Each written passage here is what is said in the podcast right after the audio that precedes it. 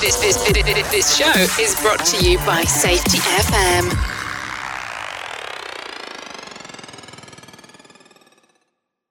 The following program is rated for mature audiences. It may contain adult language, adult situations, and frank safety discussions. The names and certain details have been changed to protect the safe and the unsafe. But believe me, every item in here is true. When you think about the ancient title of knight, what do you think of? Someone who is honorable, brave, helpful, and chivalrous. Many of those old orders still exist, and they help people unify and develop leaders in the community. In March 2020, at the beginning of the pandemic, Safety Knights was formed. It's an online community created by and for safety professionals. I joined and was blown away. We share information to develop and support leadership within the safety community. Our members come from all areas of safety, and the best part of all of this? It's free. We are not like some of those other safety groups that charge money or are subject to the whims of censors and group administrators. Visit Safety Knights at safetyknights.com. That's Safety Knights, and Nights is spelled with a K. 40 hour HAZWOPER training today on Safety Wars. So, a large part of our business here at Safety Wars has always been hazardous waste site operations and emergency response training for both the construction industry and also general industry. They're identical regulations, just at different locations in the regulation 1910 being general industry, 1926 being construction. So, first thing that you need to work out on any of these projects is does this regulation apply to me? What I always do with my clients and anybody else is I go over to Section A of the regulation the scope, the application, and the definitions. What you always do with a regulation is you go over to what the application of that regulation is, meaning does it apply to me? It's sort of like with the IRS, where they're not going to tell you exactly how much taxes you owe. You have to figure out what applies to you, and if there's any questions, they come back. What is the scope? This section, and I'm quoting this, this section covers the following operations unless the employer can demonstrate that the operation does not involve employee exposure or the reasonable possibility for employee exposure to safety and health hazards. 1. Cleanup operations required by government body. I'm not going to quote the whole thing, but if it's required by government body involving hazardous substances that are conducted at uncontrolled hazardous waste sites, including but not limited to the EPA's national priorities list, state priority lists, or sites recommended for any of those lists. Corrective actions involving cleanup operations at RCRA sites, that's Resource Conservation and Recovery Act sites.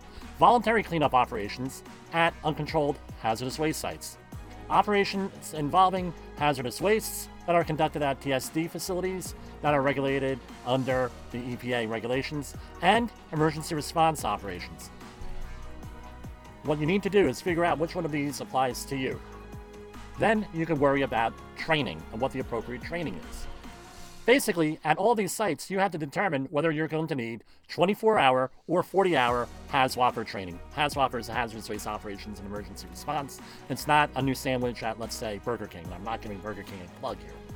And you determine what type of training you're going to need. Are you going to be a general site worker? You may need 40 hour training. If you're only occasionally on site, you may need 24 hours of instruction. And after that training is done, then you're going to need a certain amount of actual hands on experience in the field, either three days or one day, depending on what level of training your employer chooses.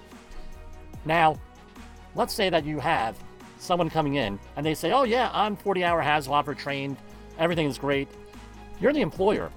You have to verify that they actually have training. So you ask for the certificate, you call up the place and said, You need to know John Smith. Did he do training with you? And you need to verify that. The second thing you need to do is decide whether or not that training is applicable to what you do. I'm going to, of course, tell a story here, like I always do. 11 years ago, I was involved in the Gulf oil spill cleanup down in Florida and on the Gulf Coast there. My company that I worked for at the time, I was part owner of it, was very involved in training. We trained about 10% of the workforce there in 40 hour HAZWOPER. I had to design a class for people who were coming into the workforce again, where it was like a re entry program. That's a buzzword today. They didn't call it that then. They called it workfare or something along those lines. People had varying experiences, but these are folks that typically had very little, if any, work experience. They had no work experience in hazardous waste site operations and emergency response. A lot of them came out of prisons, came out of uh, jails, rehabs. They had all different types of stories, and that's fine. But they still need 40 hour HAZWOPER training. So the clients that I was working for down there and with, they had used this pool of people trying to get back on their feet, trying to make a life for themselves, trying to do the right thing. A lot of companies down there, and it's been a major issue for uh, certain industries like the meatpacking industry, working with food, uh, rendering plants, things of that nature, where they hire these folks on. It, has been in the news quite often in the last month or so, and they feel that OSHA rules don't apply to them. They hire them erroneously often as independent contractors, and independent contractors typically do not need to obey or follow any OSHA regulations. And what's happening is a lot of people are getting hurt.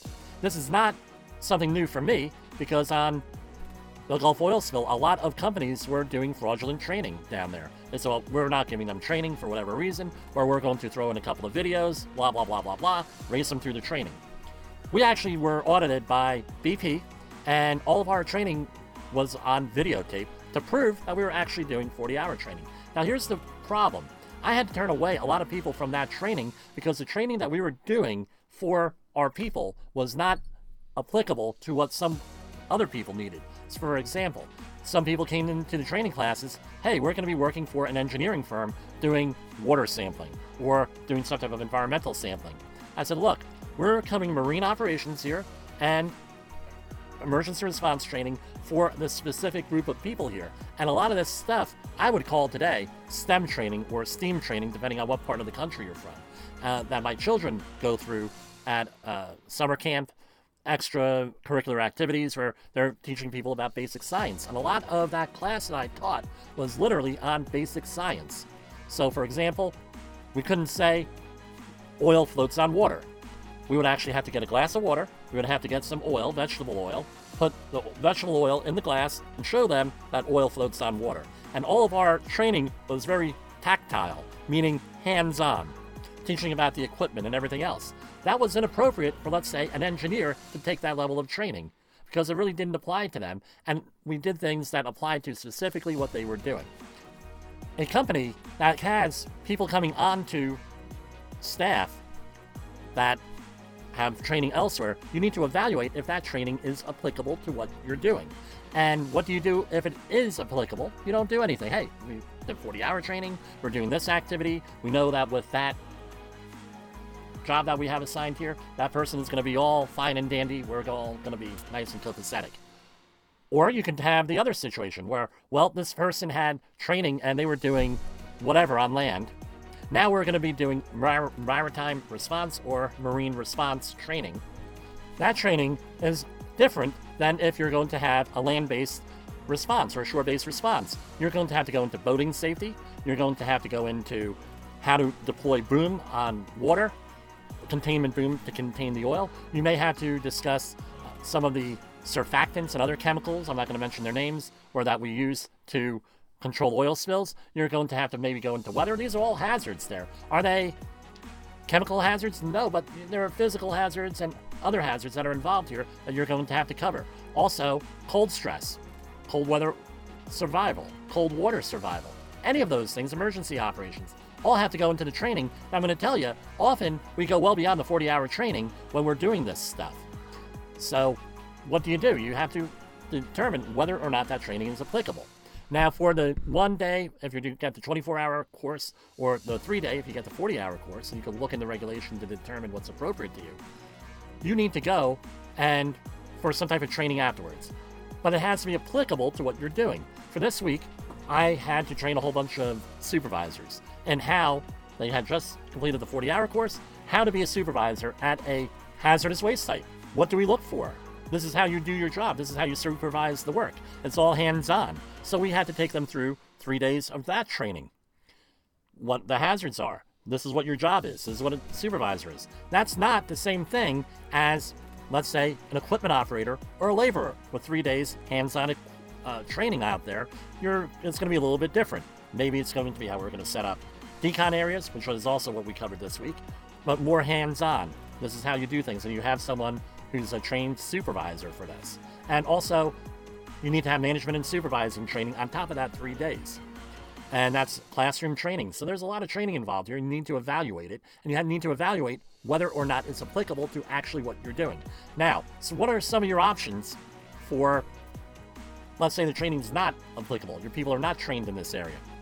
All different types of options. You can run them through the full 40 hour course. That's what some of my clients do. They say, well, we have new people coming on. We don't know where they're coming from. They are able to produce a certificate of training.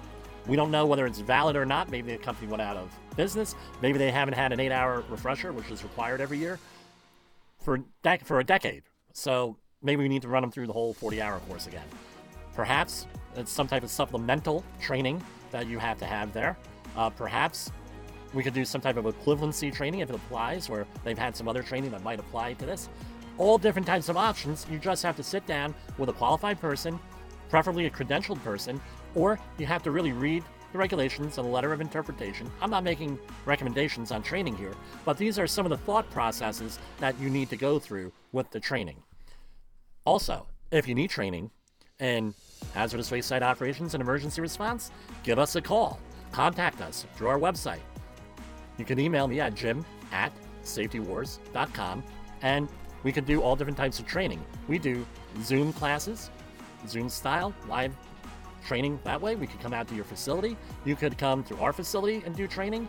There's all different types of options that we could do. Uh, usually, if things are done on Zoom or choose your platform, we have the last day where we have hands on training with live instructors, and it's live instructors throughout all of our training.